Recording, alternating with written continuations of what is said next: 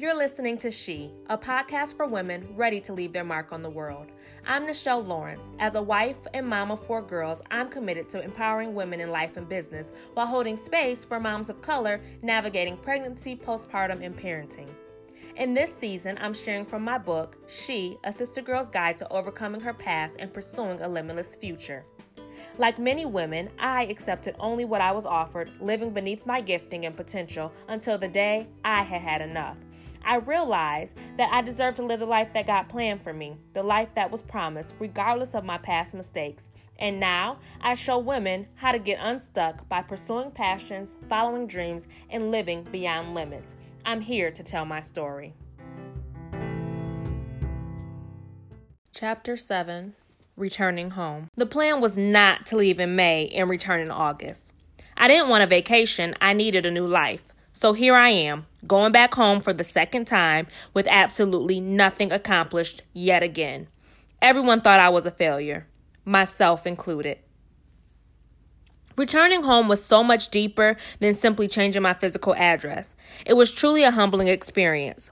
Never mind the fact that I was pregnant, it seemed like the whole world was holding up signs saying, "I told you so." I had no choice but to jump off my high horse and get with the program. When I came back to Michigan, I was still on my parents' health insurance plan, but that was set to expire around my due date.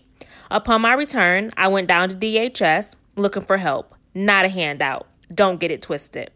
I was 4 months pregnant and jobless, so I applied for cash assistance, health insurance, and the infamous food stamps.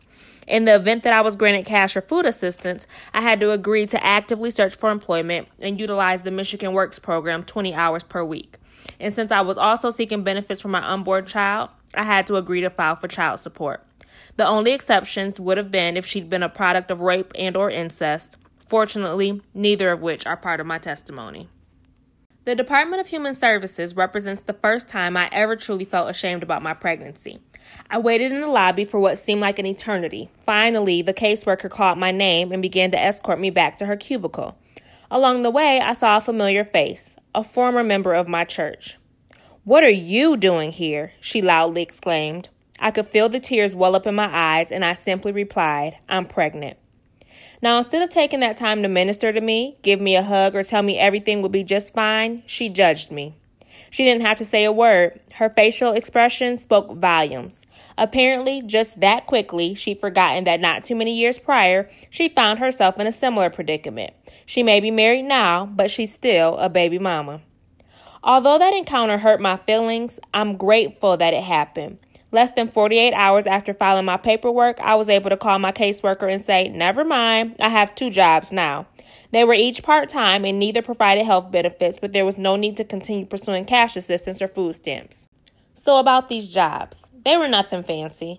Considering I was still living at home with my parents, they obviously didn't pay the bills, but they kept me off of public assistance and allowed me to get the necessities. I'm not even going to sit up here and play like I was so destitute. I had and still have a major support system that extends far past my immediate family.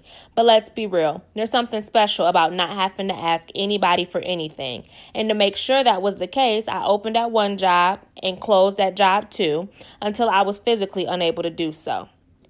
A lot of days, I was unsure if I was coming or going. I wake up before daylight, get dressed, and drive to work, stand on my feet several hours, ringing up customers, dipping ice cream, and stocking shelves.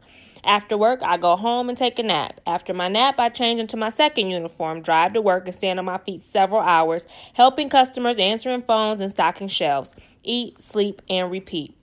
Although I was very grateful for both jobs, I was miserable. Every time I had to report to either job, I cried like my imaginary puppy had run away and been hit by a semi-truck. I knew there was more to life than what I had going on, but at this point, I was simply trying to survive. I wasn't the only one fighting for survival. See, while I was hustling to make ends see each other because meeting wasn't an option, he had the nerve to get stabbed. How selfish can you be? You mean to tell me I'm pregnant, working 2 jobs so I can provide for your child, and you decide to go to the club and almost lose your life over some foolishness? Are you kidding me? Some say it was over a girl. Others say he was helping someone else that was fighting about something totally unrelated to aforementioned girl. All I know is now he had a legitimate excuse not to work. So I kept pressing.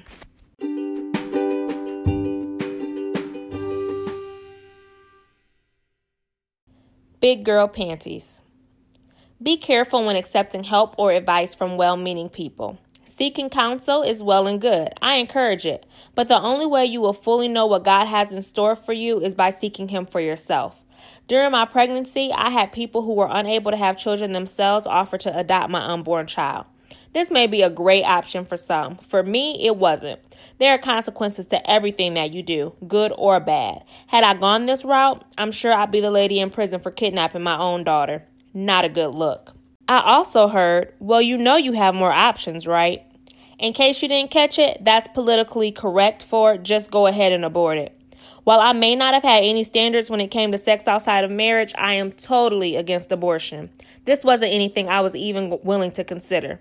At some point, you have to just pull up your big girl panties, swallow your pride, and take responsibility for your actions.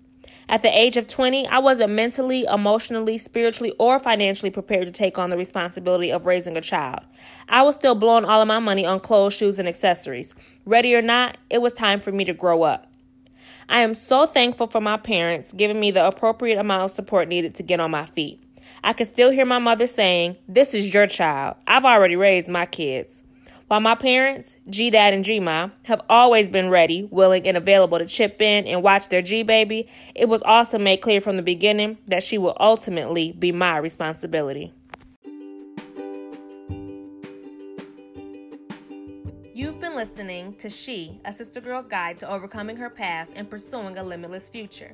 If you'd like to learn more about the work that I do or contribute to future episodes, please visit nichelle.com. And of course, for daily inspiration, follow me on Instagram @NichelleLawrence. More than anything, know that I'm cheering you on. I believe that everyone has a story, and I can't wait to connect with you to hear yours. Until next time.